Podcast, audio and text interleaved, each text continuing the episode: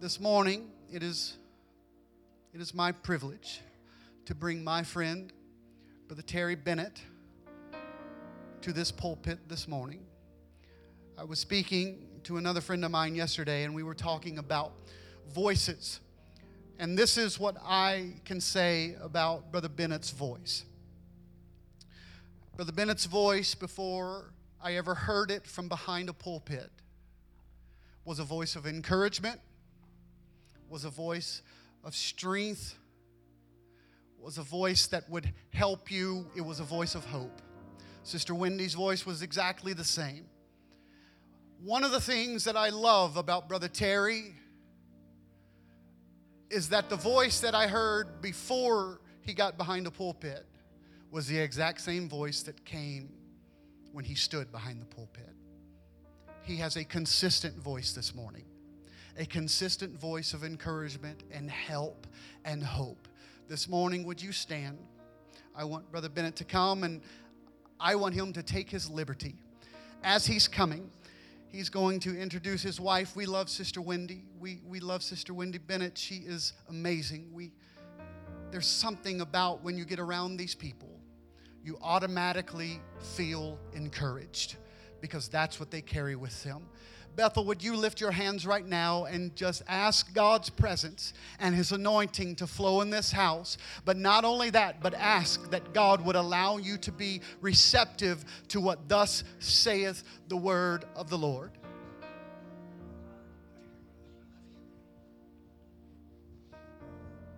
Praise the Lord. Amen. You may be seated. How come we say you may be seated in church? When somebody comes to your home, you don't say you may be seated. You say, sit down. Hey, good to have you. Sit down. Well, I'll tell you what, I am happy to be here. This is an awesome church. Thank you. Thank you. It's, it's, it's every one of your faults. It's every one of you that make this church the blessed place that it is. And I've only met kind and sweet people. Greg hasn't introduced me to the other half yet, but the, the, you, you're kind and sweet. And so we're happy to be here. My wife and I are from the Kansas City metro area. Uh, Brother Stan Gleason and now Brother Justin Gleason's church. And so uh, we came last night to prayer, and people know how to pray here in this church. What a blessing. Wow. And everyone has treated us so kind. Um, this is my wife, Sister Wendy Bennett. I don't call her Sister Bennett, I just call her Wendy. But, and sometimes Honey. I don't, I don't know if you can call her Honey, but I call her Honey. My, my wife's a licensed therapist, a licensed counselor. And so every night at dinner, we have to have counseling sessions. I don't know why, but we'll get past that. Maybe that's not true. Maybe I lied right up here on the platform. Harry. I'm, I need to work on that. Uh, we love your pastor and pastor's wife. Oh, come on now. You, you guys are blessed. They are special people, they are dear friends, and I'm glad that they're right here in the big middle of Arnold, Missouri. Amen. If you, uh, if you need to go to the hospital, then you need a good doctor. And if you need to be kept out of jail, you need a good attorney. And if you need to be kept out of hell, you need a good pastor. And you've got a good pastor, so listen to the words that he says. And when he's giving you wise counsel, receive that wise counsel. Somebody say amen. amen. Uh, your pastor, you need to love him, pray for him, encourage him. Believe in him, stand with him, stand behind him, speak highly of him. And when you do this, your life will be blessed and their life will be blessed. You're dismissed. There it is. Okay, now, the title of this, hey, brother, can we throw that up there? Look at there. The fivefold formula for forgiveness. Okay, there's a whole bunch of F's going on right there we have the fivefold formula for forgiveness. Now, I wanted to talk about something totally different than this. And and because it was going to be exciting and, and, and excitingly overwhelming, and I wanted to talk about that. And then I was in Guatemala about a month ago, and God directed me in this path for this service today. So that's what I'm going to deliver today. You ready? Say, I'm ready. All right, all right, here we go. David Roseboom and Greg Philbin in they were in Knoxville, Iowa in 1978 and they were remodeling a house and they had poured this liquid after they had pulled the linoleum off of the floor. How many were, know what linoleum is? True linoleum.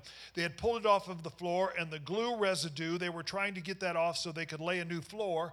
And so they poured this highly flammable chemical to activate the glue so they could remove it.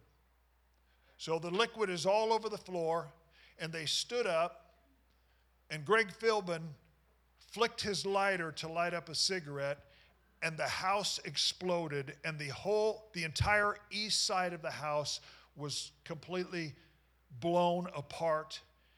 And Greg and David were thrown from the house and they were laying out in the yard.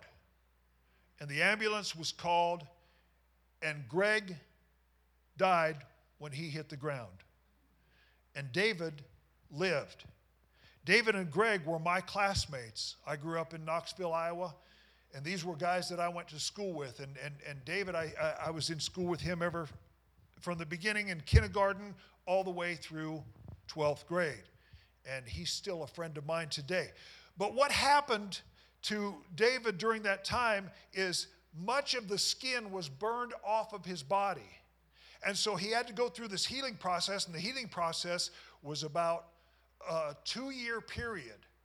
And at first, all of his skin had to be completely wrapped. He was completely wrapped up, almost like a mummy, if you will. Every part of him was wrapped with this gauze, this ointment, and then this gauze. And he had to stay in that for the process, the healing process, to take place. Now, later, all of that gauze had to come off, and his body, his skin, had to be exposed to oxygen. So, to heal the wound, the wound had to be exposed. So, today, every one of us, in some time in our, in our life, early on in our life, maybe semi recently, you have carried hurts or wounds. If you've never been wounded, if you've never been, if someone has never said something that's upset you, and you've never been hurt by anyone, you're dismissed. But we've all had hurts. We've all had those times when we've experienced that. And those wounds have to be exposed for those wounds to be healed. Now, there's a lot to be said about wounds. There's a lot to be said about this, but what we're going to concentrate on today is, as the sign says, the five formulas for forgiveness. So, Luke says in the book of Luke, it says that Jesus said, offenses will come. There it is. Jesus told us, hey, you're going to get offended. You're going to get offended, deal with it. Then what it says in Acts chapter 14, verse 22. Now listen, if you choose to take notes, let me, I, I, I should have said this in the beginning. I'm a teacher, okay? Brother Greg's a preacher he can be he can come behind this pulpit and in five minutes i'm ready to run the aisles okay? Because he's just preaching he's got the fire he's got the i'm a teacher. But at the end of this message that same spirit of god is going to be here and we're going to feel it and there will be healing that takes place and there will be miracles that take place. Somebody say amen Acts 14 22. Through much tribulation will you enter heaven. That's what the Bible says. In other words, to get to heaven, you're going to go through stuff. All of us, we're going to go through stuff, okay? All right, so here's number one ask God to forgive you. That's the number one step in this fivefold formula, you have to ask God to forgive you. You have to ask God to forgive you every single day. This needs to be a prayer that you apply every single day. If you don't pray every single day, you need to pray every single day. Come on, is that right? Okay, all right. We, we got prayer time. Now, in that prayer time, we have to ask God to forgive us every single day. And you say, well, well, I don't know about that. Maybe, maybe I haven't messed up every single day. I mean, I, I, I've done this wrong and that wrong, but I don't know about every single day. Do you know that you have 50 to 70,000 thoughts every single day? Wow. Some of you, some of you women are looking at me and you're going, my husband don't have no 50 to 70,000 thoughts. No, you have 50 to 70,000 thoughts every single day. That is conscious and subconscious thoughts in a 24 hour period. Okay? Okay? So if you have 50, somewhere between 50 and 70,000 thoughts, you don't think that there's some messed up thoughts going on in your brain that you need to ask God to forgive you for? Oh, Lord Jesus, we all need for forgiveness. So we have to go before the Lord every single day and ask forgiveness. Here it says in Psalms 19:12, who can completely understand his own errors? Can you can you completely understand everything that's going on in your brain and every mistake you've made and we, we got to go to God because we've screwed up and then we got to go to God because we don't know everything that we've messed up. Who? Who can completely understand his own errors? And then it says, Cleanse me from my secret sins. And that means cleanse me from the things that I haven't even figured out. I don't even know that I'm doing wrong. Cleanse me from those things. Here it says in 1 John 1 and 9 if we confess our sins, he is faithful and just to forgive us our sins. Now, God always gives us more than we ask for. Remember that, okay? God always gives you more. So let's just look at that verse again. It says, If we confess our sins, he is faithful and just to forgive us our sins. Okay, good. Confession. We've asked for God to forgive us. He forgives us. But the verse isn't done there yet. And then it says, and cleanse us from all unrighteousness. So if we ask forgiveness, God says, okay, I'll forgive that. Hey, I'm just going to do a little bit more for you. I'm going to forgive that, and then I'm going to cleanse you from all unrighteousness. If we're sincere when we come to God and ask forgiveness, He's going to say, I'm going to take, I'm even going to take away that stuff that you're not even thinking about, that you don't even know about. I'm just going to take it all away. Oh, I, I'm so thankful that the Lord has forgiven us for the things that we have done. It's so important, this piece of forgiveness, that in in the New Testament, when, when they were having the Sermon on the Mount, um, and, and Jesus is giving them the example on what prayer should look like, what we call today the Lord's Prayer, right? Okay, it was the outline of what a prayer should look like. The, the, the Lord's Prayer is only 66 words long. It's not that big of a deal. It's only 66 words, but there's so much inside of there. And in that little 66 word prayer, Jesus brings up forgiveness right there. It's something that even in the shortest prayer we need to pay attention to. Forgiveness. Forgive us our debts as we forgive our debtors. Forgive us our transgressions as we forgive our transgressors. Now, we're going to come back to this. It's very important, this verse right here, so we're going to come back to that. Okay, Psalms 139 23 says, Search me, O God, know my heart, try me and know my thoughts. See if there be any wicked way in me, any wicked way in me, and lead me in the way everlasting. In the Old Testament, we see the tabernacle plan. The tabernacle. The first piece of furniture in the tabernacle was the brazen altar, right? The brass altar, wood wrapped with brass. Okay, that was the first piece of furniture in there. And it was called the altar of sacrifice.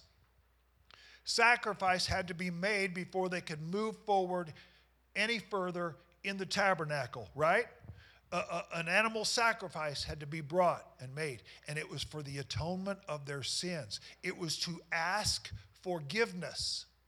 So, this first step must happen because in the tabernacle, they could not bypass that brazen altar. They couldn't go to the uh, uh, candlestick, they couldn't go to the, the laver of water. They couldn't bypass that. They had to start with that forgiveness for their sins. In fact, it was the largest, largest piece of furniture. All other pieces of furniture in the tabernacle would fit in that altar of sacrifice. So it's important that we give attention to that, and we cannot move forward until we make sure that we've cleared the air between us and God and ask forgiveness. Now, number two is asking forgiveness, asking others to forgive you. How many of you have said something stupid to somebody at some time and, and you needed to go and make that repair? That's right. Get my hand up there.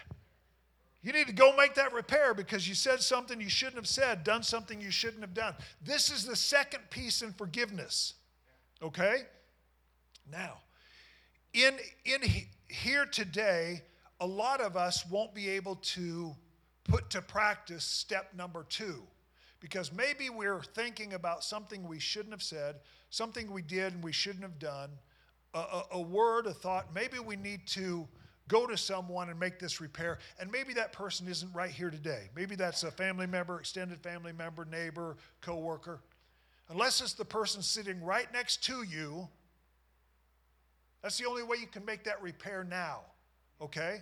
So we know that we're going to prepare for this, but this repair might be made later, if you will. Here's what it says in Acts 24 16. Paul said, I strive to have my conscience without offense toward God and man. I make it a point to make sure that I don't have any problem with my relationship between God and man. We must make those repairs. If you've hurt someone, if you've offended someone, it's your job to make that repair. Now, Here's something that I've heard, I don't know, hundreds of times over the years. When people go to apologize to somebody, they go up to them and they say, Hey, uh, sorry. sorry? What, is sorry? You, you go to someone and you say, sorry? That's, a, that's just a word in Webster's dictionary. What does, what, does, what does that mean? Well, Let's personalize that a little bit. Let's put the word I'm in front of that. Or if you want to put two words in front of it, put I am in front of that. Okay? I am sorry. Now you're taking responsibility, right? You're taking ownership. Don't apologize to someone and say sorry. It means nothing. Go to them and say, I am sorry. And then, better than that, I am sorry for, right? That's just simple stuff, but it just makes sense, doesn't it? So if you have to make that repair, make sure you're taking the accountability. Okay, we're going to move forward. Now, number three gets a little bit harder. Eh, three, four, and five are going to get a little stronger, okay? You ready? All right. Hold on here. Got to take a drink.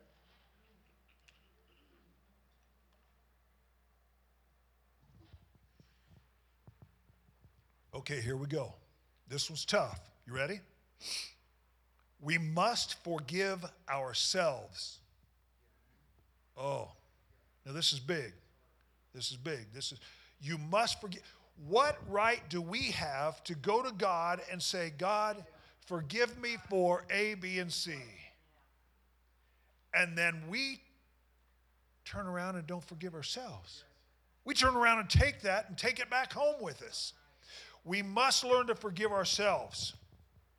You know, we, do you rehearse a- after you've done something that you shouldn't have done and then you've asked God to forgive you? Do you rehearse that over and over again in your brain? Do you lay in bed at night and think about that before you go to bed and you replay it and you, well, I should have done this. I, oh man, I should have said this. I, I, I could have, I could have, I could have done. uh, You know what? Take the should haves and the could haves, should haves and could haves. Well, let's let's use words like I shall and I can.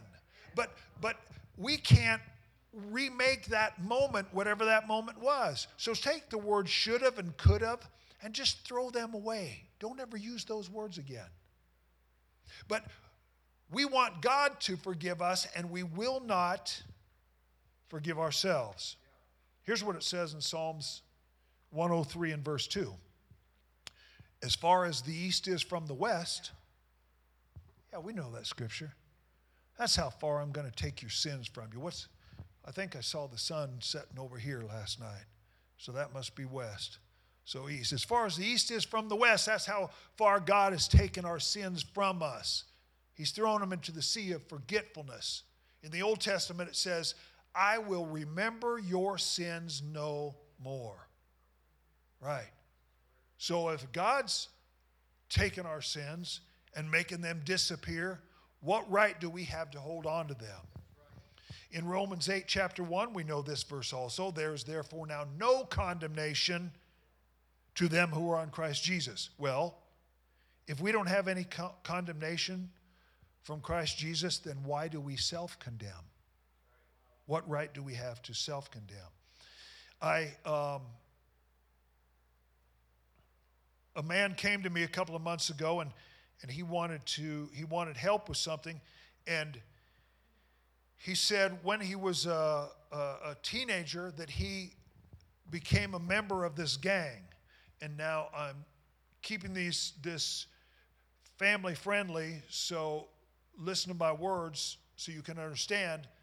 But he said that he was part of this gang, and when he was a teenager, he was told to meet at this certain location with another teenager, and they were told to take this vehicle, this vehicle that had contents in it, and the contents in the vehicle was about six foot long and weighed about 180 to 200 pounds, and they were supposed to dispose of these contents, and so they feared for their own life, and so they did this. And then years later, he came to God and he surrendered it to God.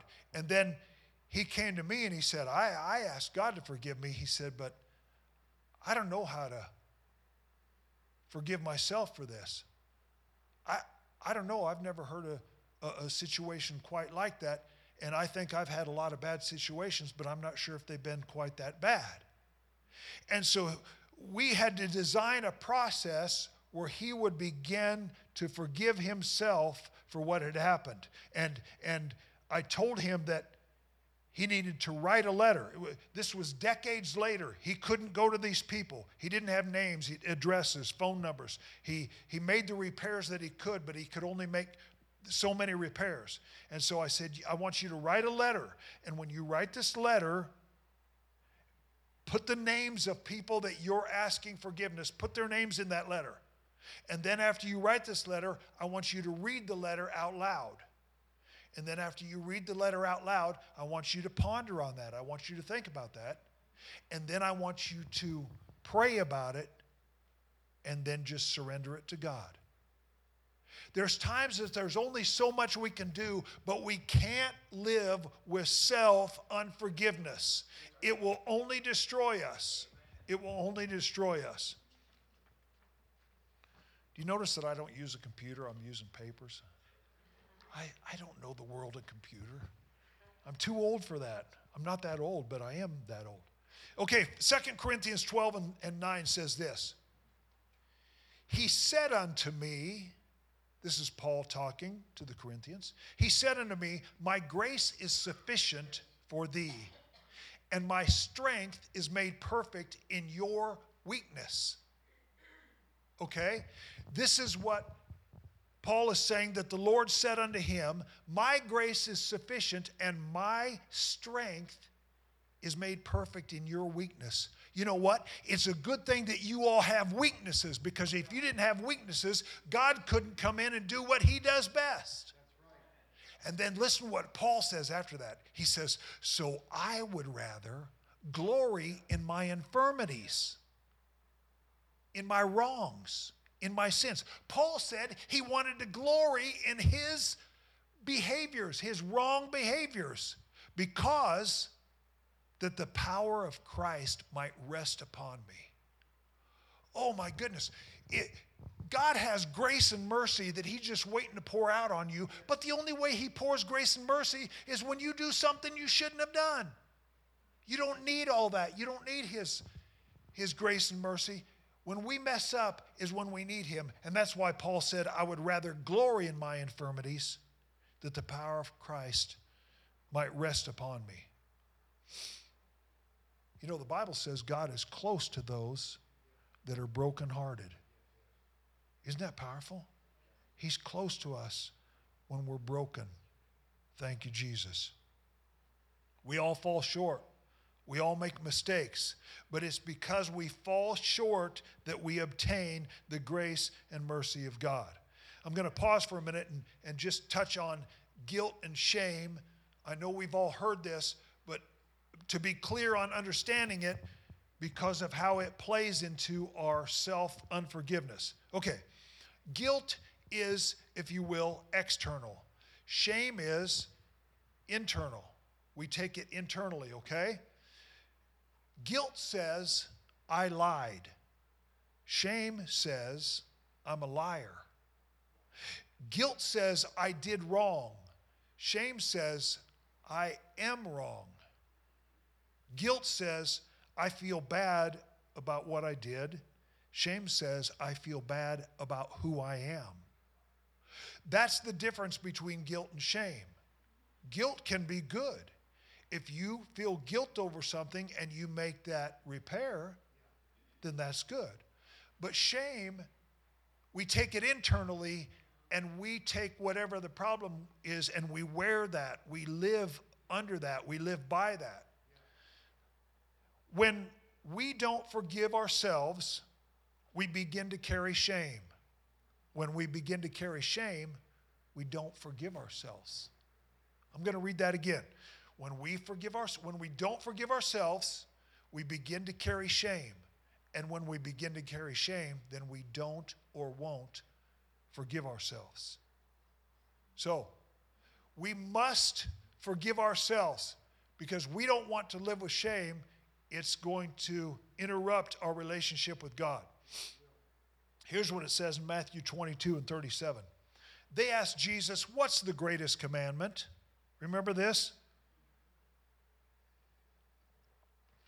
And Jesus said, Love the Lord your God with all your heart, with all your soul, and all your mind. Right? Okay. Remember what I said Jesus always gives you more than what you ask for. They asked Jesus, What is the single greatest commandment, right? That's what they asked Jesus. Jesus' answer was, Love the Lord your God with all your heart and soul, your mind.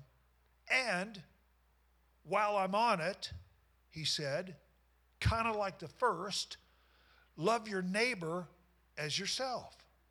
Okay, so they asked Jesus this, and he said, Love God and love your neighbor. And then he said, On these hang all the laws and prophets. What does that mean? That means that if you get these two principles correct, everything else comes in underneath of that and it all works. Here's the umbrella, okay? Picture this. Here's the umbrella of love God and love your neighbor. Now, let's try to apply anything in the scripture to it and see if it will come under that. Let's say that you're going to go steal. Well, wait, who are you going to steal from? You can't steal from your neighbor because you love your neighbor, right? Okay. And you love God, so you're not going to steal because that's one of the Ten Commandments. So therefore, you're not going to steal because you love God. Well, just a simple thing like a lie. Let's just tell a lie. Who are we going to tell a lie to? We love God, we love our neighbor. Who who so everything fits under this umbrella if you apply love God and love your neighbor as yourself. Now, here is the problem. The Bible says, love your neighbor as yourself. Well, wait a minute. If you don't love yourself, how, how, how are you going to apply that? How are you going to love your neighbor? How are you going to love God? If you're carrying self condemnation and self unforgiveness, how are you going to be able to apply the two rules that Jesus told them, that Jesus gave us as an example? Because you've interrupted that because you don't have self love. This is why it's so important that we learn to love ourselves. And some of you are having a problem right now with me even saying those words that you should love yourself. But you must love yourself. You must not carry self condemnation. You must not carry unforgiveness of self. Not loving self hinders our ability to love others. Not forgiving self hinders our ability to forgive others. So, would it be right if we came to an altar and we asked God to forgive us our sins and maybe we went to another person and made the repair and asked them to forgive us. And we're pouring it all out to God. And we're just saying, God, just help me with this. This is what I'm really struggling with. You just give it all to God. And at the very end, you take that self unforgiveness and you pick it back up. And you say, Well, well, Lord, I, I, I, I want you to forgive me and thank you, but I'm just going to carry this one home with me for now. I'll bring it back next week and maybe we'll talk about it then. But we must surrender it all to God. We don't have the right to tr- trump God's forgiveness. If He forgave you, it's gone. Okay, let's go to number four. Now, I said they're going to get a little tougher. Here it is. We must forgive others. Okay? University of Michigan, they did a study in 2022 and it was on forgiveness or unforgiveness. 54% of women say that they have forgiven whoever it is, whomever it is that has offended them. 54% of women say, I've wiped the slate clean. 49% of men say that they have forgiven. Okay? So, I, I don't know. I don't know. That seems high to me. Those statistics seem high to me but I didn't do the interview, but yet it still seems high to me. But nevertheless, I'm going to go with these numbers 54% of women, 49% of men. But basically, that's 50%. Okay, can we go with that? Basically, it's 50%. Now, that means 50% of people, roughly, in America have forgiven to whomever for whatever. But that means 50% of people have not forgiven. That means that 50% of the people in church have not completely. Uh oh. Uh oh. I hope it didn't upset anybody, but I'm just going by that statistic. It's got to be somewhere close. We say, well, no, no, not in church. That, that wouldn't be in church. Well, wait a minute, wait a minute. This is a book that I live by. This has all the rules, this has all the obedience principles, this has all the stories. This is the book of God. And you open this book and you find all kinds of people that didn't forgive and how it affected them. So, so if even the best of best of books has it in it, then maybe it's still in the church. If you're perfect, none of us are. We know that. So there is unforgiveness that we carry even in our life even in church. We're talking about unforgiveness. Now, I, in the beginning, we were talking about wounds and how wounds have to be exposed before they're healed, right? Does everybody agree with that? Okay, let me address this, these couple of pieces about wounds. Now, if any of you feel that these have stirred up something in you, that's only good, okay? But we're going to go through this list and then we're going to go back to how we forgive for this, okay? Everyone has been wounded at one time or another shallow wounds, deep wounds, childhood wounds, family wounds, wounds from words, wounds from actions, emotional wounds, physical wounds, spiritual wounds. Everybody's been wounded. These wounds start from being attacked, being judged, being violated, rejected, abandoned, humiliated, betrayed, dominated, or exploited. It can cause us to feel unloved, unwanted, unsafe, empty, numb, disconnected, powerless, overwhelmed, and full of shame. Resulting in depression, anxiety, anger, isolation, recluse behavior, self harm, resentment, unwise decision making, and the inability to maintain healthy relationships. Have a nice day. Okay? So that's what wounds are and what wounds do. And every, of, every one of us, sometime in our life, has carried a wound. And if we carry this, we cannot carry unforgiveness. To carry the two is too heavy. So we have to make sure, like we just said, we've got to forgive ourselves. And now we've got to go to the person that wounded us and make and ask them, tell them that we forgive them. We have to go to God and make sure that we've forgiven them. The Bible never says that forgiveness is about how we feel or what they deserve. Bible never says that. It's about maintaining our relationship with God. If people have done something to you in the past, I don't know, they deserve whatever punishment it might be. That's not your deal. That's between them and God, right? Peter goes to ask the Lord, he says, he's standing there and he says, Lord, uh, uh, shall we forgive seven times? Remember when Peter asked that? Peter, you know, he, he was quite the character, I think. I cannot wait to meet him because he's probably there and he's probably a little bit boastful, a little bit proud. Now, the Bible doesn't say this, but you got to put some sort of a picture in your mind when you're reading the Bible, right? And he's standing there, he's like, Matt, watch this. hey, John, watch, watch. Hey, Lord. Now, the reason that he did this is because this, in the Old Testament, I think in the book of Amos, they the, the New Testament prophets, the New Testament prophets believed that you should forgive a person three times because they had read the Old Testament in the book of Amos, and God had forgiven the enemies of Israel three times.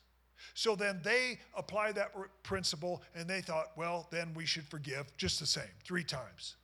So then what does Peter do? He stands there and says, well, let's just uh, I'm going to double that. I'm going to go ahead and say, in fact, I'm going to double it and add one. And so he says, Lord, should we forgive seven times? He's all proud of himself. You know, seven, Lord, the number of completion, the number of perfection, seven times. Should we do that, Lord? Seven times? And Jesus said, Yeah, yeah, seven times. Seven times 70. 490 times, he says. So people say, well, that, that, that um, was meant to be that, that it's 490 times per day. The Bible doesn't say per day, but if you want to believe that, that's good. Or some people say, well, it's 490 times per occurrence. The Bible doesn't say that, but if you want to believe 490 times per occurrence, that's good. Either way, it's an immeasurable amount of times. It means you just keep forgiving and forgiving and forgiving. And that's your job is to, when you're hurt, when you're offended, at some point you must keep forgiving. Now, forgiveness is not about keeping score, it's about losing count. Forgiveness is not about keeping score, but it's about losing count. I remember many times when I was pretty good at keeping score, when someone hurt me, offended me. That's not what it's about. Now we go back to the Lord's Prayer Forgive us our debts as we forgive our debtors. Forgive us our transgressions, our sins, our shortcomings, our wrongs, as we forgive our debtors. Do you know what that word as means? It means in the same way in the same manner, Forgive us our debts in the same manner that we forgive our debtors. Well, now that looks different. I don't know if I want to hear that. That looks totally different than what I was thinking. We have to forgive. We ask God to forgive us in the same way that we forgive. Or in the same way that I forgive other people, that's how I want you to forgive me, Lord. Well, then, well, then that's there's a lot of weight right there. I got to make sure I'm I'm going to be a good forgiver and then God will be a good forgiver. Right? Okay, if it's in the same way, then we have to make sure I want God to be a good forgiver of me. So I got to make sure that I'm doing the right thing. That I have to go to the people that I don't want to go to and ask them, let's clear the air. Let's make it right. According to Scripture, God's forgiveness capacity is contingent on our forgiveness capacity. And big wounds, big hurts, I understand it, I get it. But we've got to make this, these principles right. I was, um, years ago, I was, I had somebody that did a great injustice to me. It was a very harmful act, it was very hurtful. My heart was very heavy. My mind began to race every day over what had happened. And any of you, some of you might understand the word racing thoughts. I had racing thoughts, and I couldn't get this out of my mind. And so after this person did this to me, it was a short time later that I just I just couldn't live with it anymore. And I went to him and I said, "You know what? You know what? Uh, I forgive you. Oh, it's done." Then I walked away and I thought, "Well, there I did it. I did what the Bible said. I forgave him, so I'm good." Then, three months later, I was in a dead sleep, and I woke up from a dead sleep in an outrage. And I was so mad at this person for what they had done. And in the middle of the night, I pick up the phone and I call them and I begin to threaten them and I begin to tell them what I was going to do the next time I saw them. Jesus, help me. What happened? What happened? I, I said, Well, I, I said, I forgive you. No, look, there's a principle, there's an outline. We have to take this forgiveness thing step by step by step. We have to apply all the steps, and then we have to put God in the big middle of it. If you do it in any other order, if you try to leave God out of it, when I went to that man, I didn't go pray before I went to him. I just was tired of the stuff going on in my brain, so I just ran over there and said, Hey, I forgive you. Have a nice day. No, no, that's not the way it works. We must give attention to it. We must apply all of these principles.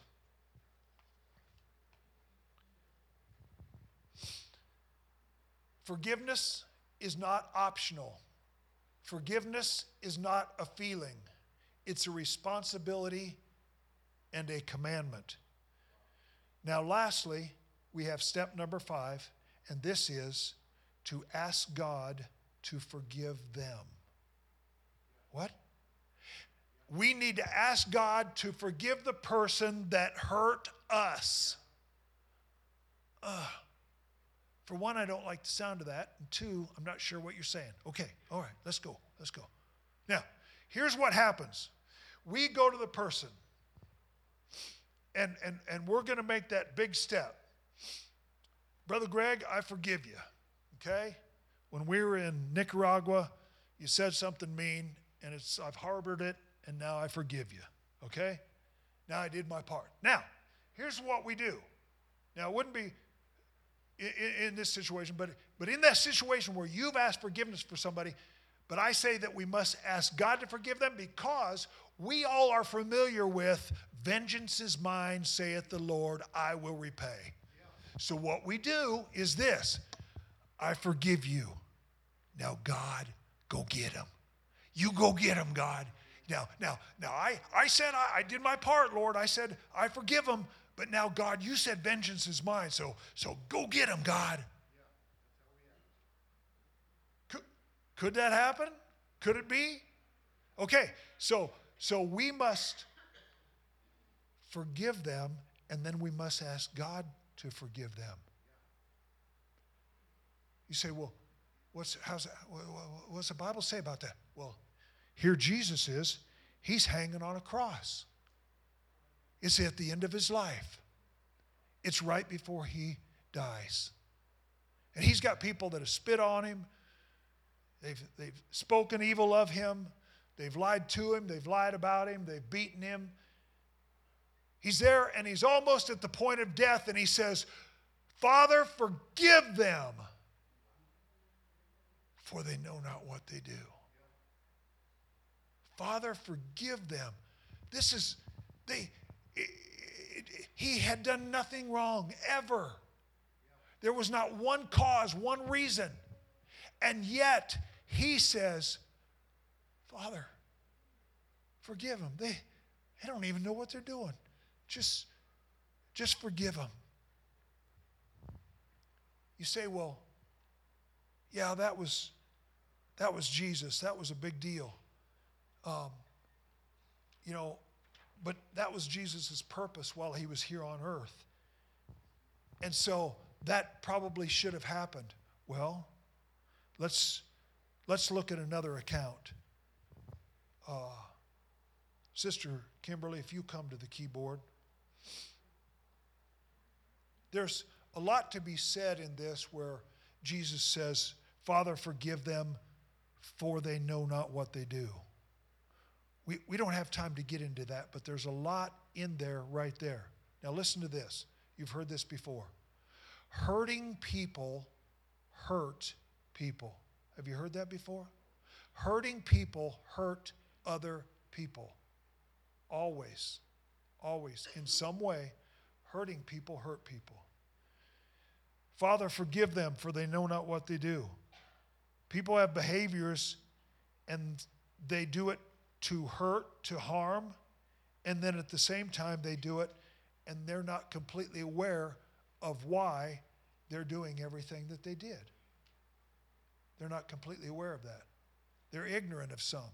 And then we have to make sure that we're doing what we should do, and we need to ask forgiveness, and then we need to ask God to forgive them. Here it is in Acts 7. The last part of Acts chapter 7 is when Stephen is being stoned. When Stephen is being stoned, he says, Lay not this guilt on their charge.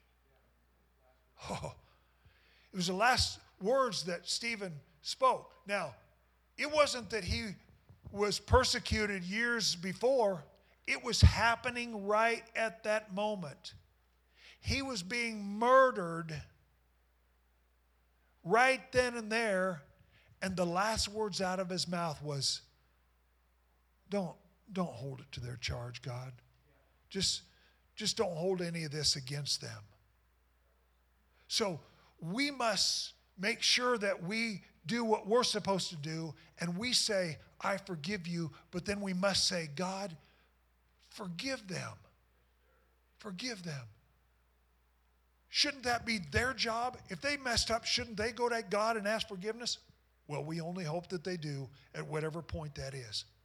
But we need to make sure we're doing the same. Now, with Stephen, here he is being stoned. The last words out of his mouth were, Lay not this to their charge. Now, Stephen, the next words that it says is Stephen fell asleep. It doesn't say Stephen died, it says Stephen fell asleep. You know why that's in there? Do you know why that's in there? Because Stephen was at perfect peace when his life was done. I believe he probably did close his eyes and just went to be with Jesus right then. Why, how could he be at perfect peace? Because he made the forgiveness repairs and he, in his own mind, forgave these men. And then he made that extra step and said, God, don't lay this to their charge. Don't hold this against them. And when he did this, his mind, his heart, his spirit was at peace. He was at peace. Today, if you want to live at peace, you need to make sure you make these five steps of forgiveness. We, we can't have the right relationship with God if we're not applying forgiveness. We need to bring it to God. Let's stand, if we will.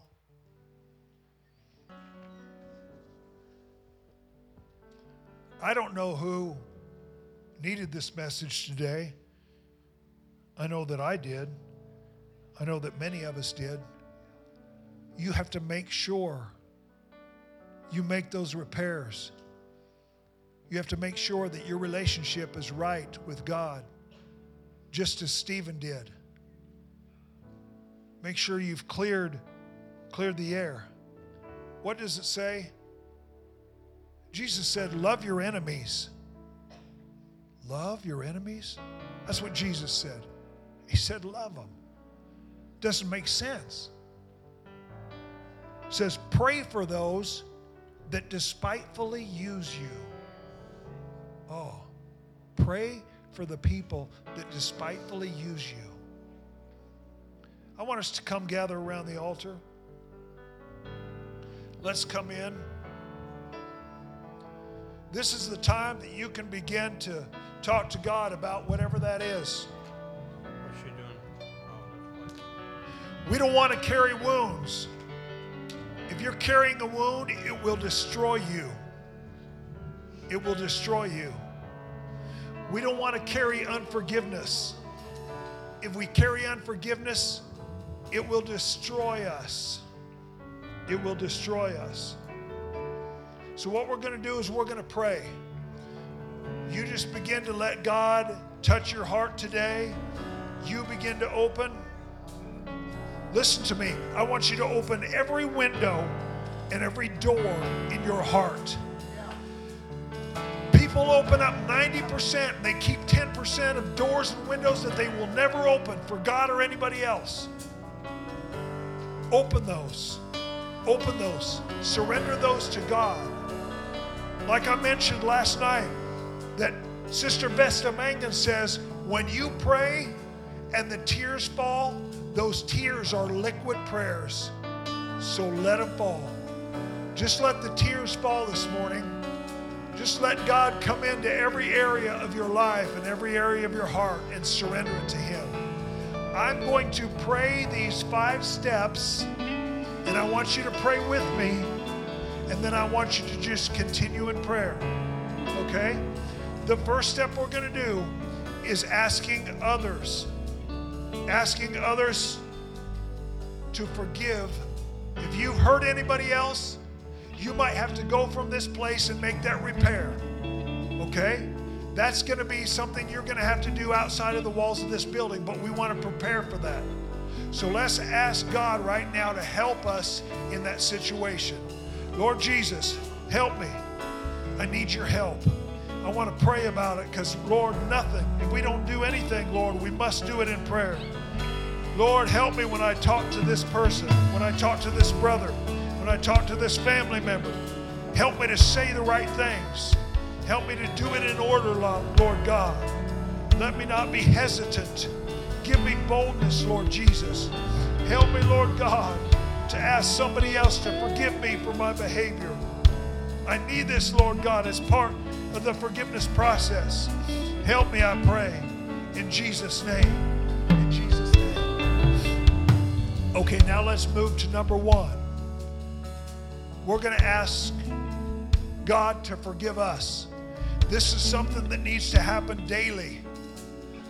Whatever is going on in your world, you need to clear the air with God first and foremost. So let's take this first step and ask God God, forgive me. Forgive me, Lord God. Oh, the things that I've done, the things that I've thought, the things that I've said, my behaviors, my actions. Lord God, forgive me. Forgive me, Lord Jesus. I know that if I don't have my relation right with you, that I don't have my relationship right at all. God, forgive me for the things that I've done, the way that I've acted, Lord Jesus, the things that I've said. God, I just ask you to forgive me. I'm sorry. I'm sorry, Lord God. I apologize to you, Lord Jesus. I want to open my heart, Lord God, and I don't want to hold anything back, Lord Jesus. Forgive me, Lord Jesus, I pray. Forgive me, Lord. Hallelujah, hallelujah. Now we're going to go to step number three. I'm going to forgive myself. This is a big step, but this needs to happen. Some of you have not forgiven yourself. You have not forgiven yourself. We're going to take this time, we're going to open it up to Jesus. Let's go. Here we go. Lord God. Oh God. I don't want to wear this. I don't want to carry this any longer, Lord. Help me to forgive myself. You forgave me, Lord, and I held on to it. You forgave me, and I took it and I put it back in my pocket, and I put it back in my heart. Lord God, I want to surrender it. I want to give it, Lord God. Lord, help me to forgive myself for the things I did. Help me to forgive myself for the ways that I acted, Lord God. Help me to forgive myself for my behaviors, Lord Jesus. I don't want to carry this any longer, Lord. I want to give it to you. I want to give it to you, Lord Jesus. Help me, I pray. Help me, I pray. Jesus' name. Jesus' name. Hallelujah. Okay. Okay. Now we're going to ask forgiveness. We need to go think about this. The people that have hurt us, we need to clear the air. People that have harmed you, people that have hurt you, people that have hurt you in the past, whatever that looks like, you need to surrender that to God right now. You need to surrender it to God. Lord, help me, Jesus, right now to have a spirit of forgiveness, Lord. You know what they did to me, Lord God. You understand it. You know that it wasn't right, Lord God. But God, I'm going to give it to you. Your shoulders are bigger than my shoulders. You can carry it. I can't, Lord Jesus. I forgive them. I forgive them, Lord Jesus. I forgive what they did. I forgive how they acted. I forgive their behaviors, Lord. I forgive, Lord, what they did to me, Lord Jesus. I surrender it to you. It's yours, Lord God. It's yours to deal with. Help me, Lord Jesus, I pray. Jesus, Jesus. Okay, lastly, lastly, we're going to ask God to forgive them. Okay? We're going to ask God to forgive them. This is what Stephen did. This is what Jesus did. Let's surrender this to God right now. Lord Jesus, this is heavy. Lord, I ask you to forgive them for what they did to me. I ask you to forgive them, Lord God. Don't lay this on their charge, Lord. I want to have a right spirit. I want to have a right mind with you, Lord Jesus. Oh God, I want to apply this step of forgiveness. Oh Lord, I want to be like Stephen and be at peace. I want my heart to be at peace. I want my mind to be at peace. I want my spirit to be at peace. Lord God, forgive them, I pray. Forgive them, I pray. Thank you, Lord Jesus.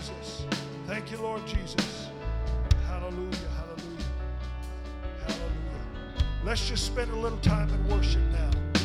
Let's spend a little time in worship. Pray, singers, if you're singing, sing. Let's just begin to surrender it all to God. Yes.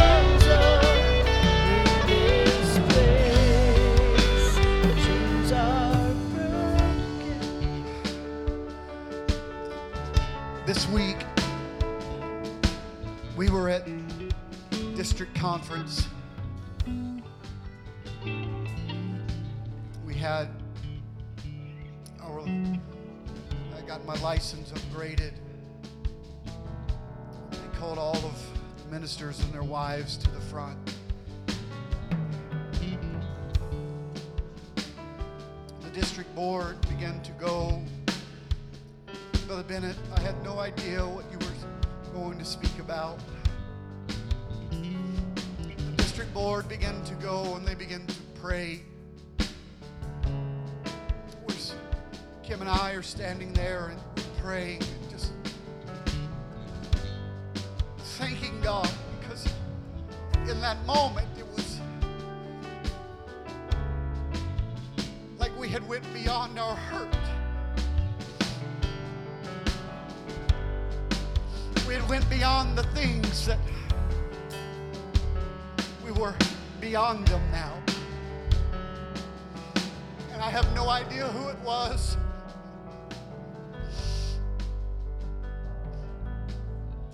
Kim mentioned it later as we begin to discuss and talk about things that had happened. This, this minister comes and lays his hand on me and on Kim and just begins to pray. And he said, God, you have healed them to a point. Now allow them complete healing and restoration. God, you have restored them to a point. Now allow them to experience complete restoration. Complete the work in them. He just continued to pray, continued to pray. And first, I was like, but God, I've went through all five of those steps. I've asked for forgiveness. I've, I've, done all of those things, God. What else do I need to do? And Brother Bennett, if you'll allow me to add a little addendum, he said you have to bless the ones that have hurt you. Do you know how to know if you've really forgiven someone? pray a, pray a prayer of blessing over them.